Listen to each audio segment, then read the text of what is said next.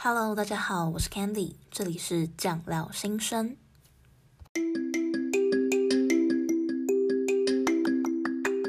Hello，大家好，欢迎回到酱料新生。我今天想要跟大家讲的，这是一件我本来以为大家都知道的事情，但是后来发现还是很多人不知道。那如果你身边真的有不知道这件事情的人，拜托赶快把这一集传给他，顺便。帮我到我的 iTunes 或是 Apple Podcast 上面留言，这样子才会有更多人可以听到这一集节目。好，直接进到今天的主题。为什么做今天这集节目呢？就是说我前几天在听一个 podcast 的时候呢，我就不说是谁了，反正就是一个中文的 podcast。他就是他就是我一开始听到他的声音的时候，我真的听到第一秒、第一二秒的时候，我就马上按订，因为我觉得他的声音非常的亮，非常的好听。就觉得说，而且感觉是一个很正向的人。那他的 podcast 看起来好像就是在讲一些自我成长啊，或者一些工作管理、一些方法论的地方。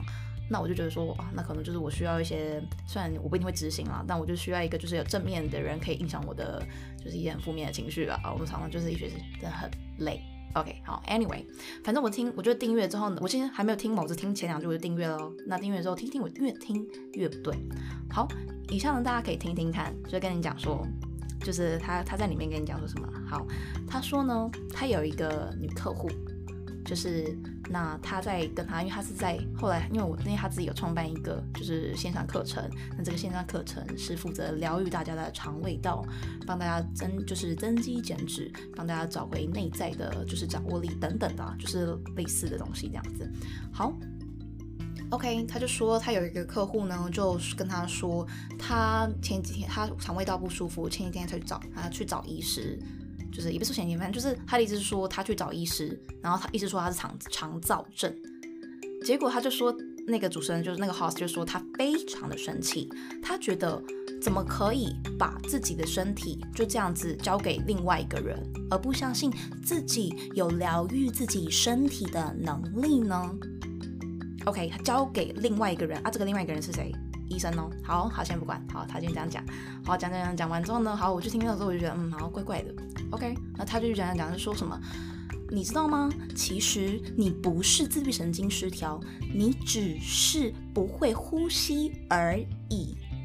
Alright，那我们来听听看他所说的这个不会呼吸是什么意思？那要怎么样呼吸呢？他就推崇一种呼吸法，叫做冰人呼吸法，就是冰冻的冰，人类的人，冰人呼吸法。那这个冰人呼吸法可以怎么样呢？他说，你使用这个冰人呼吸法，他所有的客户都一试成主顾，只要用了就回不去了。就说这个冰人呼吸法可以帮助你的身体，帮你的细胞变解。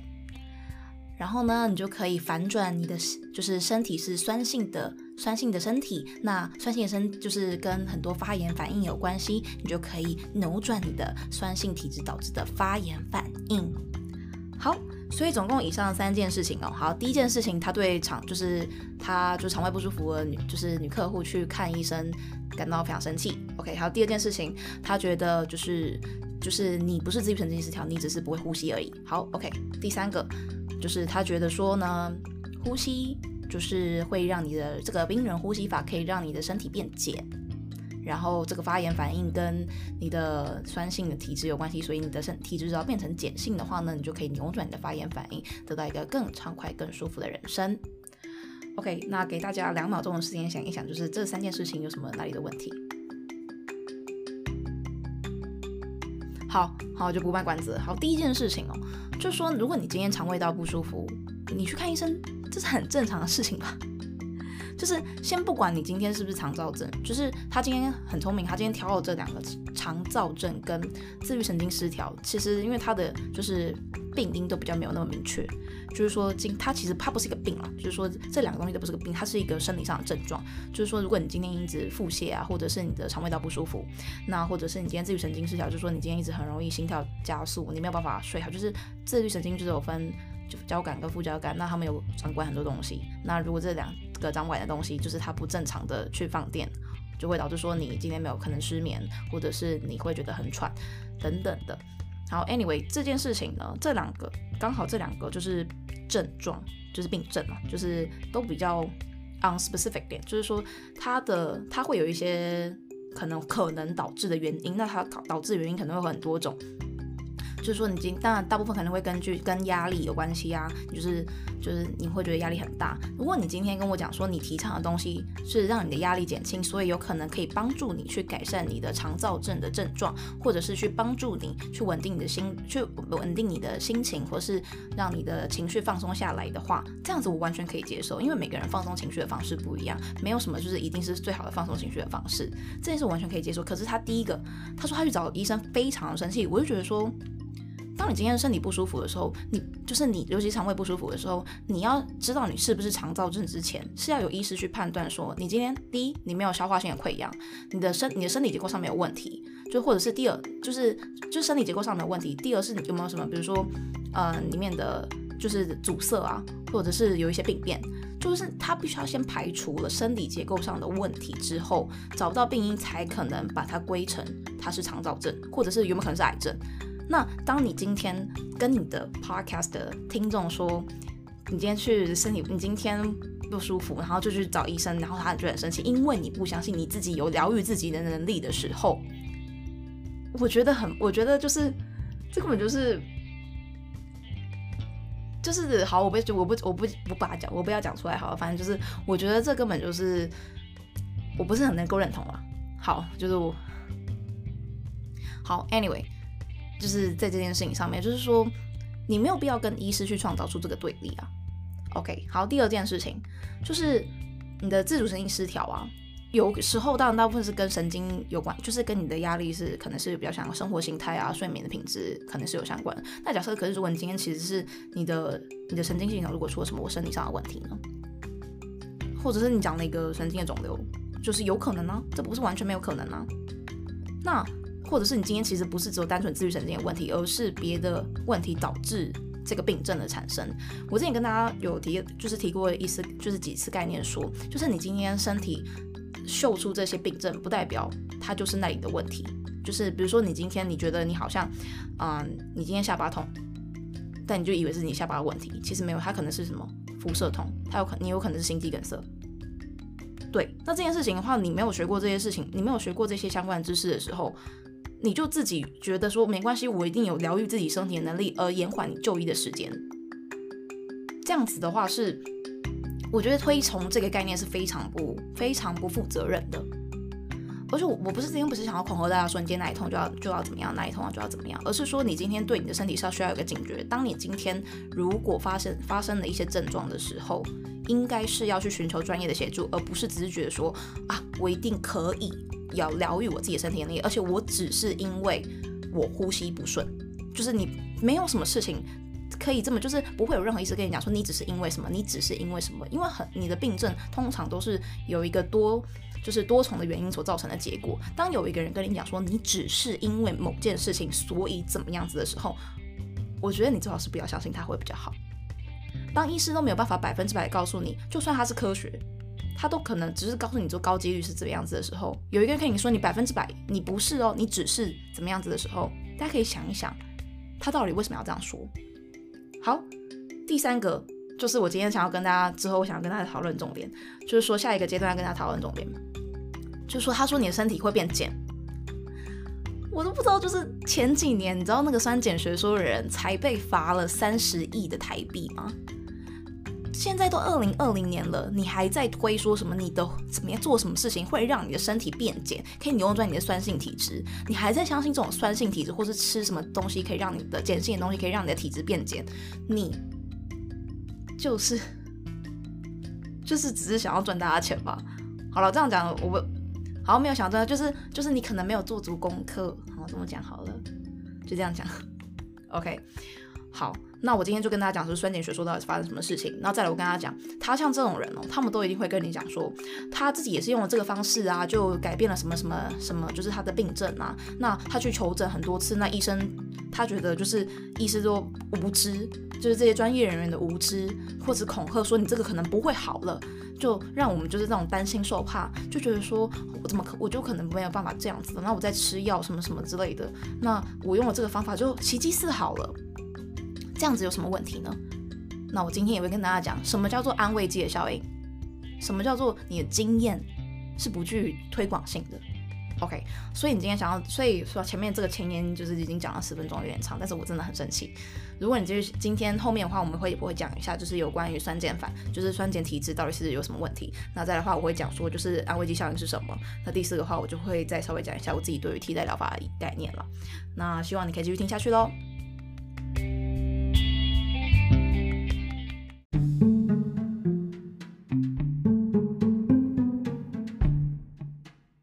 好，首先要先跟大家来讲一下什么叫做安慰剂效应。就是说，如果你今天想要测试某一个药对于这些族群或者病人来说，它有没有嗯、就是疗效啊，你就必须要。创造出就是避免掉这个安慰剂效应，怎么说呢？你今天如果想要知道说感冒维他命 C 对于感冒来说到底有没有用，那你就是必须要有一群人感冒的人，那你吃了维他命 C 会不会好嘛？但是呢，如果你只有你的实验设计是只有这群人感冒的人吃了维他命 C 它就变好了，那你就推论说维他命 C 对于治疗感冒是有用的，这当然就是不行的，因为你怎么知道那是因为你的维他命 C 让它变好，还是它自己本来就会变好？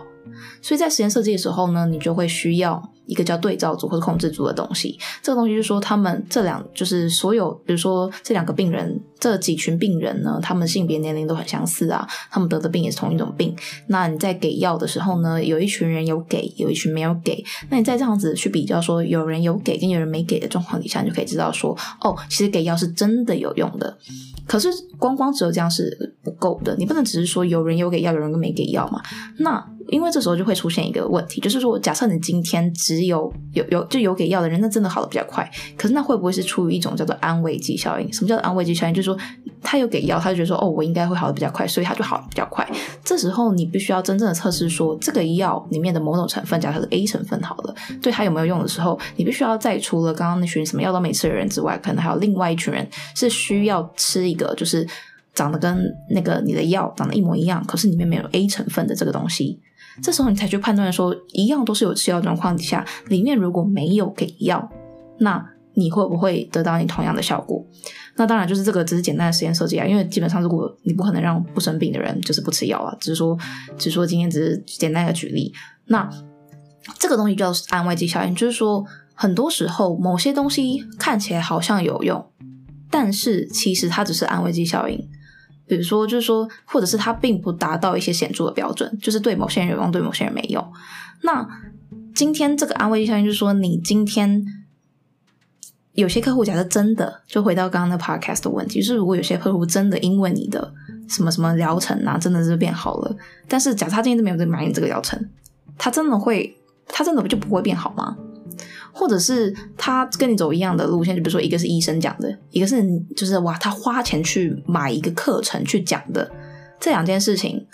真的会有差吗？但当然，就是他其实他是一个很后设的东西，他没有办法，他没有办法去验证，就是你没有办法去验证说他会不会比较好。所以呢，就是当你今天在推崇一些所谓健康的概念的时候，你应该要是你应该要是有验证过的东西。那当然。怎样？我在讲说，就是有关 T D 的疗法我的想法。但是见面就是跟大家讲说，你今天做某些事情，有时候它只是安慰剂效应，就它真的不会对你的，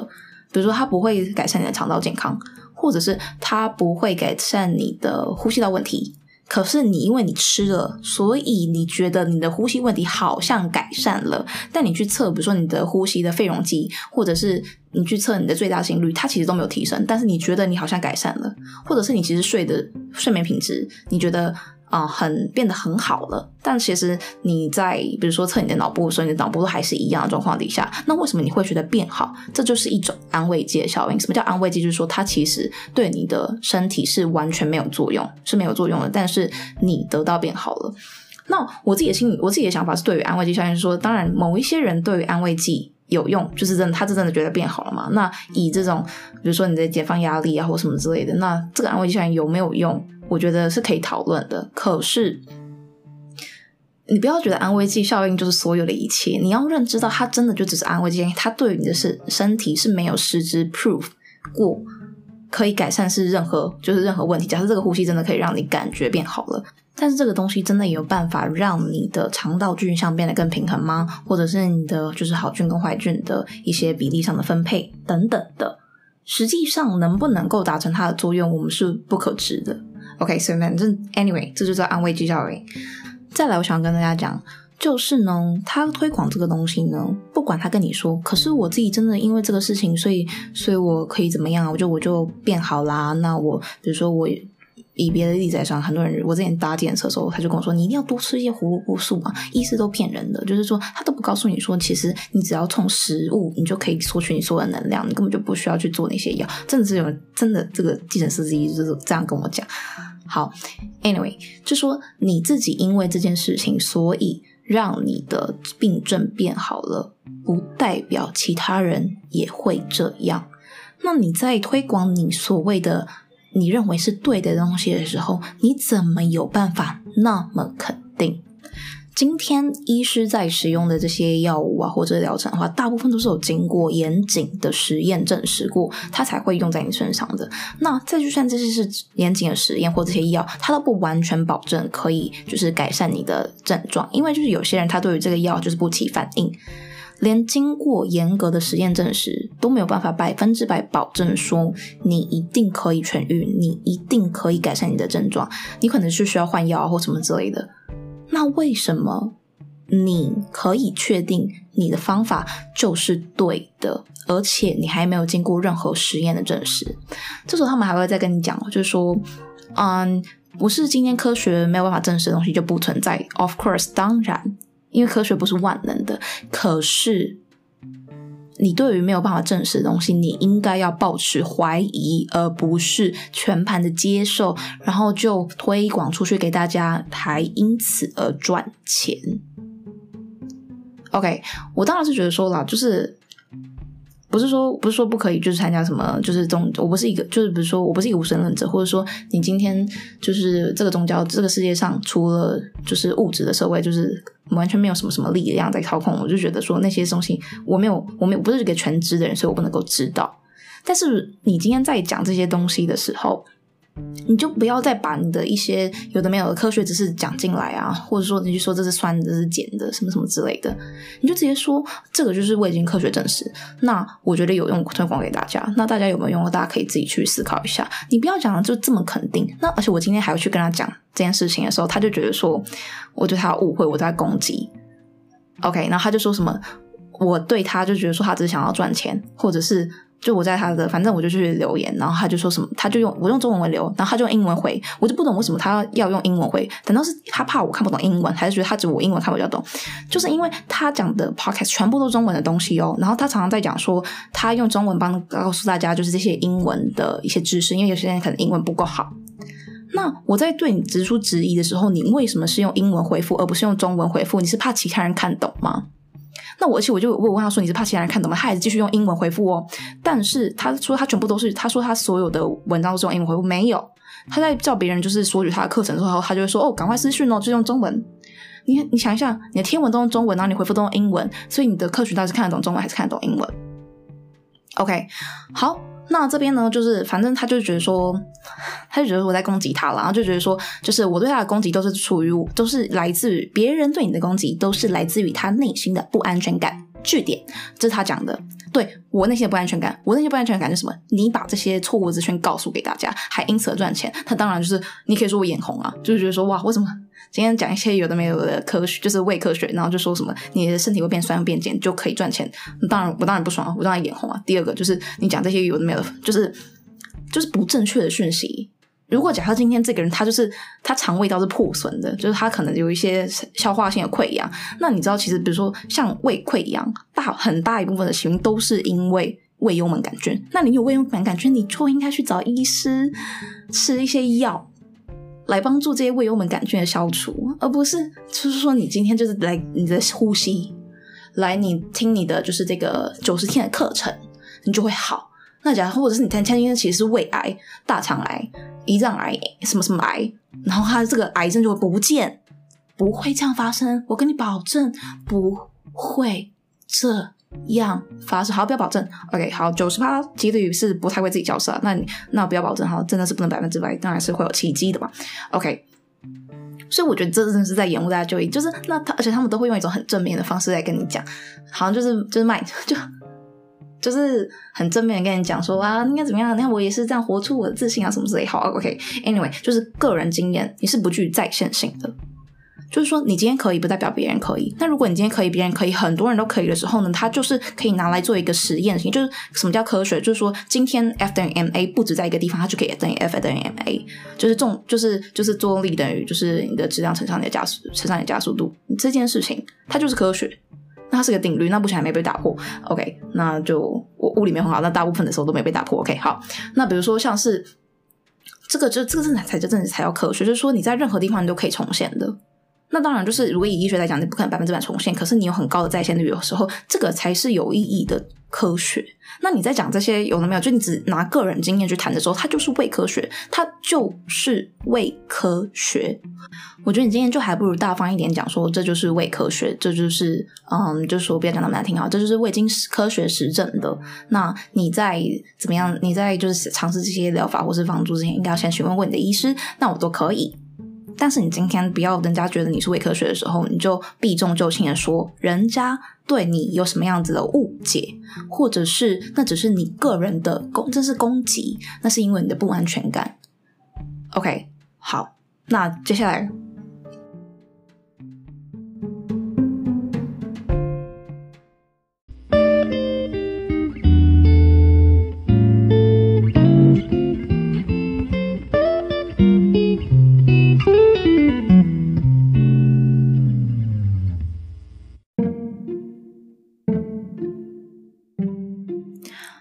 那接下来跟大家讲一下，就是什么叫酸碱的体质，它被罚了三十亿嘛台币。因为呢，这酸碱体质，它是说人的体质是可以分成酸性跟碱性的体质，那就是酸性体质比较不好，那碱性体质比较好。我就不想要花太多时间讲它的理论，因为反正是错的。OK。那什么叫为什么它是错的呢？那大家知道吗？就是要其实人的身体里面各个部位的酸碱值不同呢。比如说像胃的话呢，它的就是 pH 值会比较低，就是比较偏酸性的。可是呢，以大家就是流窜在身体的各部位的话的东西，就这个血液，血液的 pH 值大家知道是多少吗？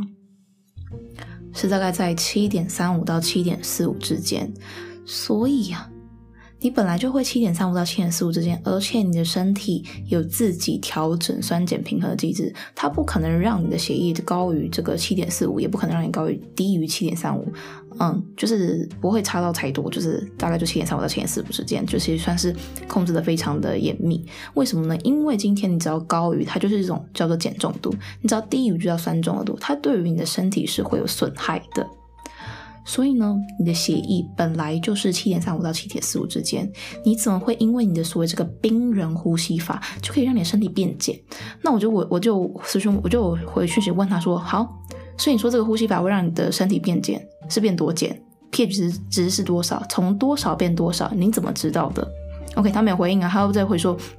他又在回说，哦，就是我已经失去你啊，那那你知道他私讯我什么？他就问我说，哦，那你知道你有生过？那我想问你，你有生过病？我就不想再跟他就是多耗费我的时间，我的念书时间都不够。OK，反正他就是想要，就是他就是没有回应啊。你就只是简单问你，下次只要有人再跟你讲这个这件做这件事情可以让你的身体变碱，那会比较好。那你就问他说，哦，所以是从多少多碱变多碱，哪里会变碱？那你怎么知道它会变碱？是有实验证明，或者你有去量吗？你有抽血液出来或者组织液出来去量说这个的 pH 值是多少吗？不然你怎么知道这个东西会变碱？好，再来，他说什么？你的发炎反应是跟你的酸性体质有关系。OK，哪里有酸了？是胃酸的酸性体质有关系吗？所以你直接把我胃酸变成碱性吗？OK，你如果胃酸变成碱性的话，那这样子非常的不好。OK，可以吗？就是他今天问你，如果今天你就我今天也问他嘛，那你今天你怎么知道今天酸性体质是跟你的发炎有关系？而且你所谓酸性体质，你可不可以定义清楚是到底是哪里酸？就简单的问你就好了。今天东西会变碱，从多碱变多碱，那你怎么知道它会变碱？今天东西，今天你的身体是酸，跟你的发炎反应有关系，你怎么知道有关系？谁告诉你有关系？有没有实验证实？不然就你一切在臆测啊。你今天跟我讲这些东西，有些东西不是科学证实，但是它但它是有用的。那你为什么要这样讲？那你怎么知道的？你梦到的，还是你猜的，还是有人跟你这么说的？所以今天大家在听我讲的时候，当然你可以不一定觉得我讲的是对的。我讲的不一定全部都是对的，有可能因为人力物力关系，我可能不小心知识错误，但是我尽量尽我最大的能力，可以给大家最正确的资讯。那如果我有不小心讲错的地方呢，就非常欢迎大家可以告诉我，就是提醒我一下，因为我就是一边念书一边做 podcast 嘛，那我会就是去看一些资料，然后把错误的地方补正。但是呢，就是说今天我想跟大家讲的是，任何人跟你讲任何事，你都要去怀疑啊。就而且尤其像这种就是没有实验证实的东西，你怎么会有办法相信？那他跟你又用一些方式来跟你讲说，这好像是对的，那就可扯到一些科学的东西。我不是说所有事情都要是实验，比如说就是嗯，就是宗教力量或什么之类的，那可能没有办法用实验证实。但是他今天如果跟你讲，就是有关你的身体的状健康状况，扯了扯到医学，跟你讲酸碱这种化学的东西、科学的东西的时候，你要去质疑他，他到底在讲什么鬼？OK，那我就讲一下提倡这个就是酸碱症、酸碱学说的这个人啊，酸碱体质学的人，大家可以去查哦。这个酸碱体质人，就是前几年的时候，他真的被罚，为什么被罚三十亿？就是因为这个在 BBC 有我会附在我的节目资讯栏那边，BBC 的那一篇报道就直接写了，因为有一个就是女军官，就是相信他说他有他有得癌症啊，他就相信他说这个酸碱，我只要改变我身体的酸碱，我就可以摆脱这个癌症。他们花了很多钱去他的这个机构，就尝试找他治治疗。结果你知道他对他在他对这个女军官做什么事情吗？他就在为了让她的身体变简，就对她的血液打小苏打水。OK，好，那先不管，就是你直接对血液打小苏打水会发生什么事情。但是你有癌症，你只对你的身血液里面打小苏打水，那请问化疗药物的那个是仿制，大家就是在用假的，那药厂是在做假的。OK。好，抢当然当之后，那个人就死了嘛，死于癌症了。OK，然后就求偿，后来就被求偿，就是他就被圣地亚哥法院，就美国圣地亚哥法院判了三十亿台币。后来他还被就是也是 BBC 也有写，就是说他今天后来呢，大概几年之后，他就又被起诉，起诉好像是有定谳这样子，就是说他被关了，就是要被关三年多。那真的有没有去关，或者是后面的话，我就没有再 follow 了。不过呢，他怎么会被要会被去关？就是说他今天从事密医行为。大家真的要去想一下说，你今天所讲的东西，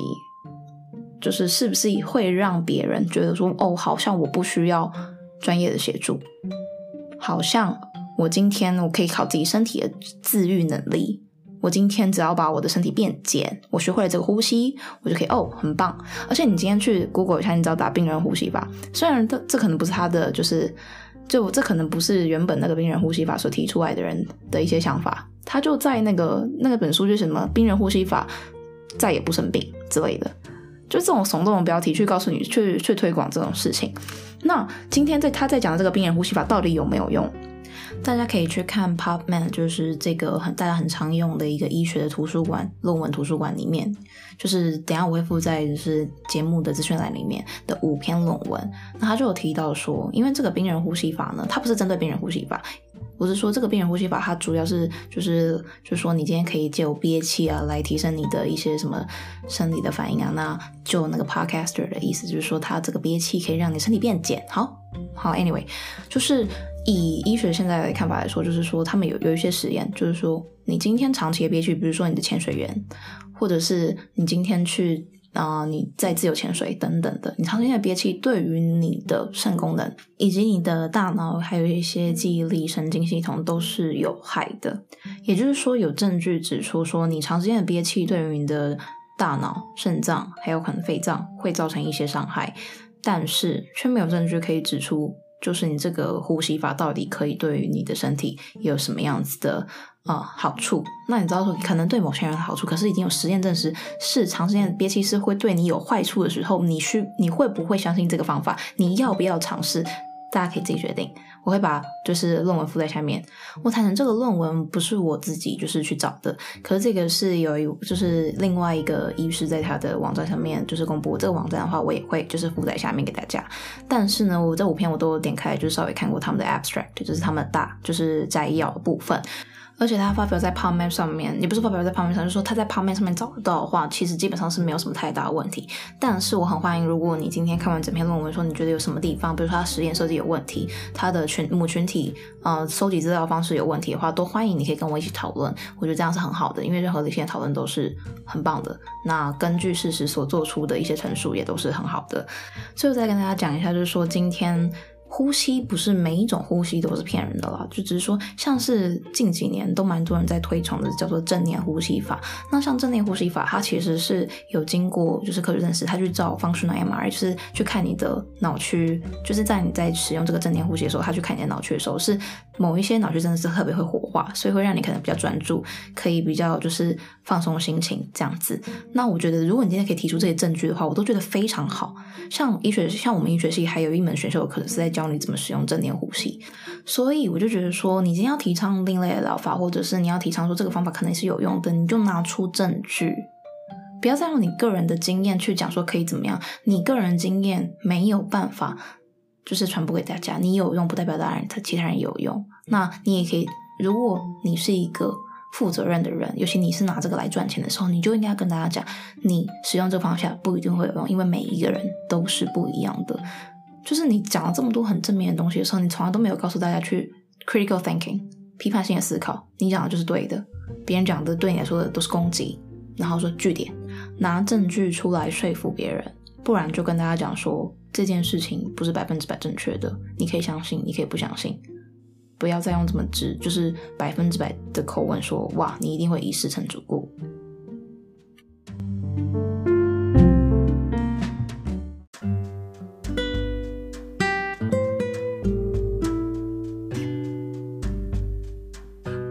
非常谢谢你听到这边，就今天要报报我最长的集数了。OK，最后我再跟大家讲一下，就是我的一些想法啦。就是说，假设你今天在推崇说自己就是最好的医生的话，那其他人为什么要找你来帮忙他来做这个就是什么，呃，反转自体免疫疾病怎么样怎么样之类的事情呢？为什么我需要找你做我这个教练呢？如果我自己就是最好的医生。那我为什么需要找你？他当然就会跟你说，你需要一点协助嘛，你需要一点帮忙嘛。那你在这个路上，你可能就会不孤单。我可以提，我可以让你有系统化的去这个线上课程，就可以让你有系统化去帮助你每一天都更进步。那为什么你不花钱去找医生？那你为什么你要花不是花钱？就是而且你有健保哎，台湾健保这么便宜。如果你有床位的，当然了，你今天我真的是我，所以这边就讲到我对于就是。嗯，另类疗法的改的想法就是说，我今我真的非我今天其实非常认同说，如果你在求医之后、求诊之后，你其实没有办法借由正规的治疗获得一些改善，因为正规治疗当然就是你经过很久的实验验证。那很多疗法也都是在就是你有临床，就是大家就是做了这些事情的时候才发现哦这个有用，然后才会去做一些实验证实，才会到医院。我当然不觉得说正规疗法可以涵盖到所有人，可是正规疗法是被实验证实是安全的。所以我觉得你的顺序应该是这样子：你有病，先去看医生。你先去看完医生之后，然后你发现，在正规疗法下你没有办法得到解方，你在安全的状况下，也就是在询问你的医师或者是一些专业人员的状况底下，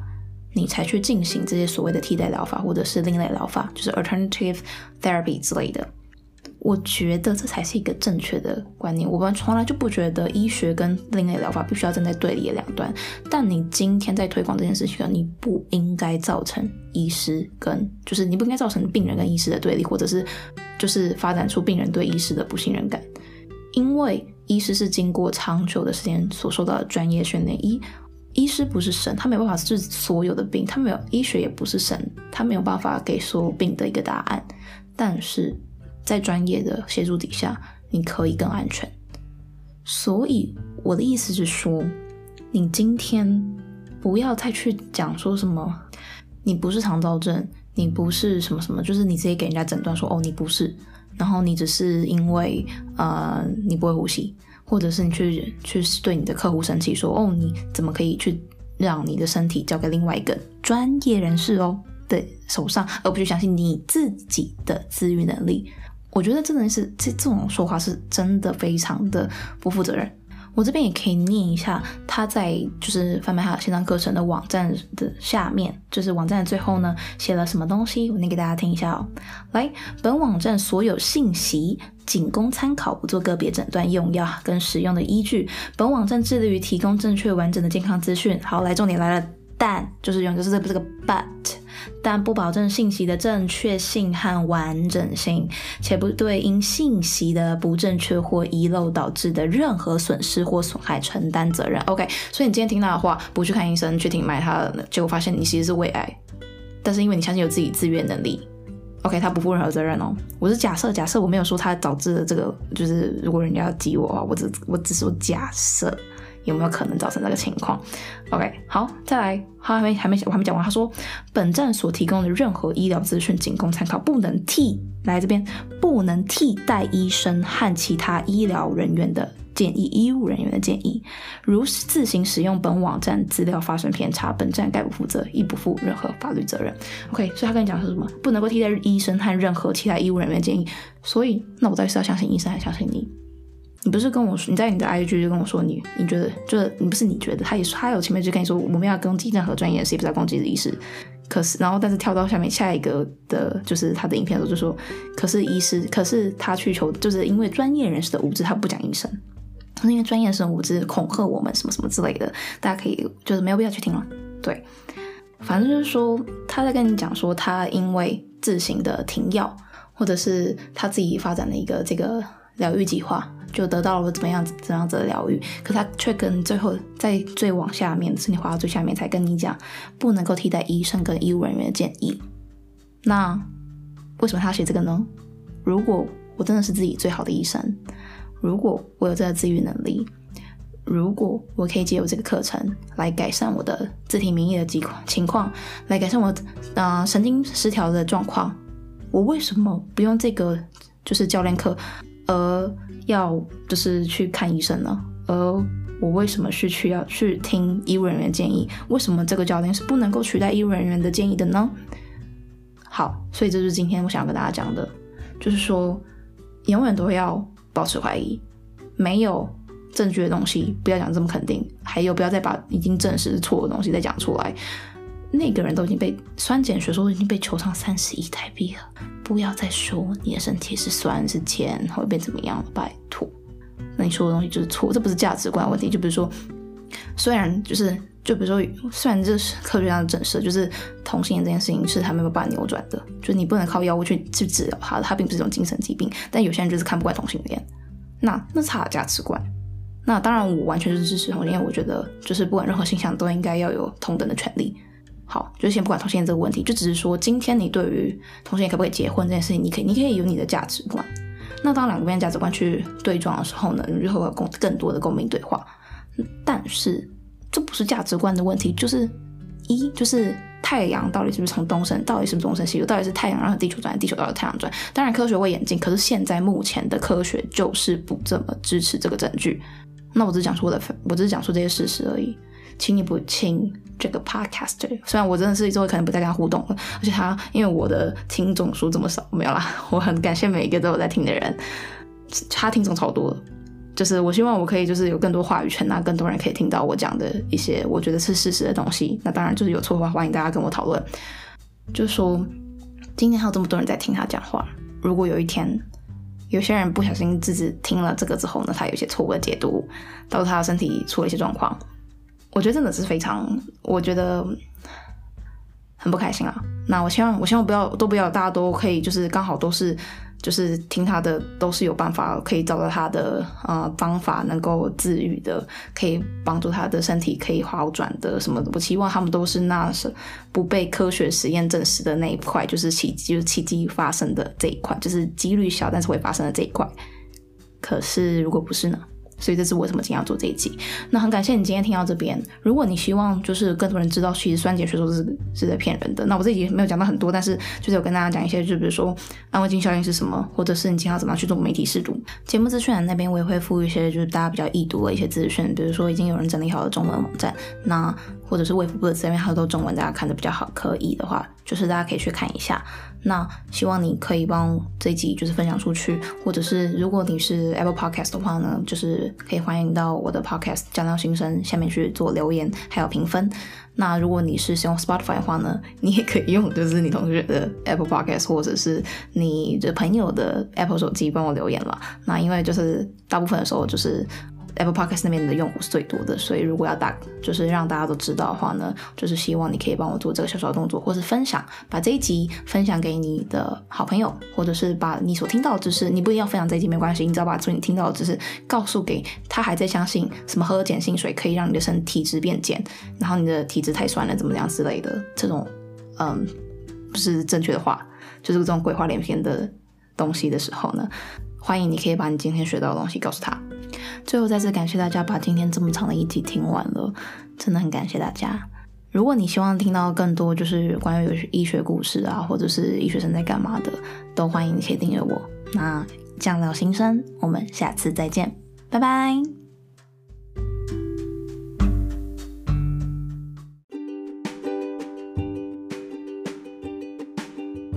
如果你喜欢今天的这一集，那不要忘记帮我订阅这个 podcast《酱料心声》。那我每个礼拜天、礼拜三都会上传最新的集数。希望大家如果有更多想法的话呢，都可以来我的信箱写信告诉我。我的信箱呢是 medsoundtw@gmail.com，medsound m e d s o u n d t w 小老鼠 gmail.com。那也欢迎大家可以追踪我的 IG，跟我私讯留言，那我会回复大家的每个问题。IG 的话呢，大家可以搜寻，也是 medsound，M E D S O U N D T W。非常希望可以看到大家的回复，或者是你有任何关于念医学系的问题，该怎么准备，或者是医学系在上什么东西，都可以跟我讨论，我会很认真、很认真的回复大家，所以拜托大家赶快来信吧。那今天的节目就到这边喽，那酱料新生，我们下次再见，拜拜。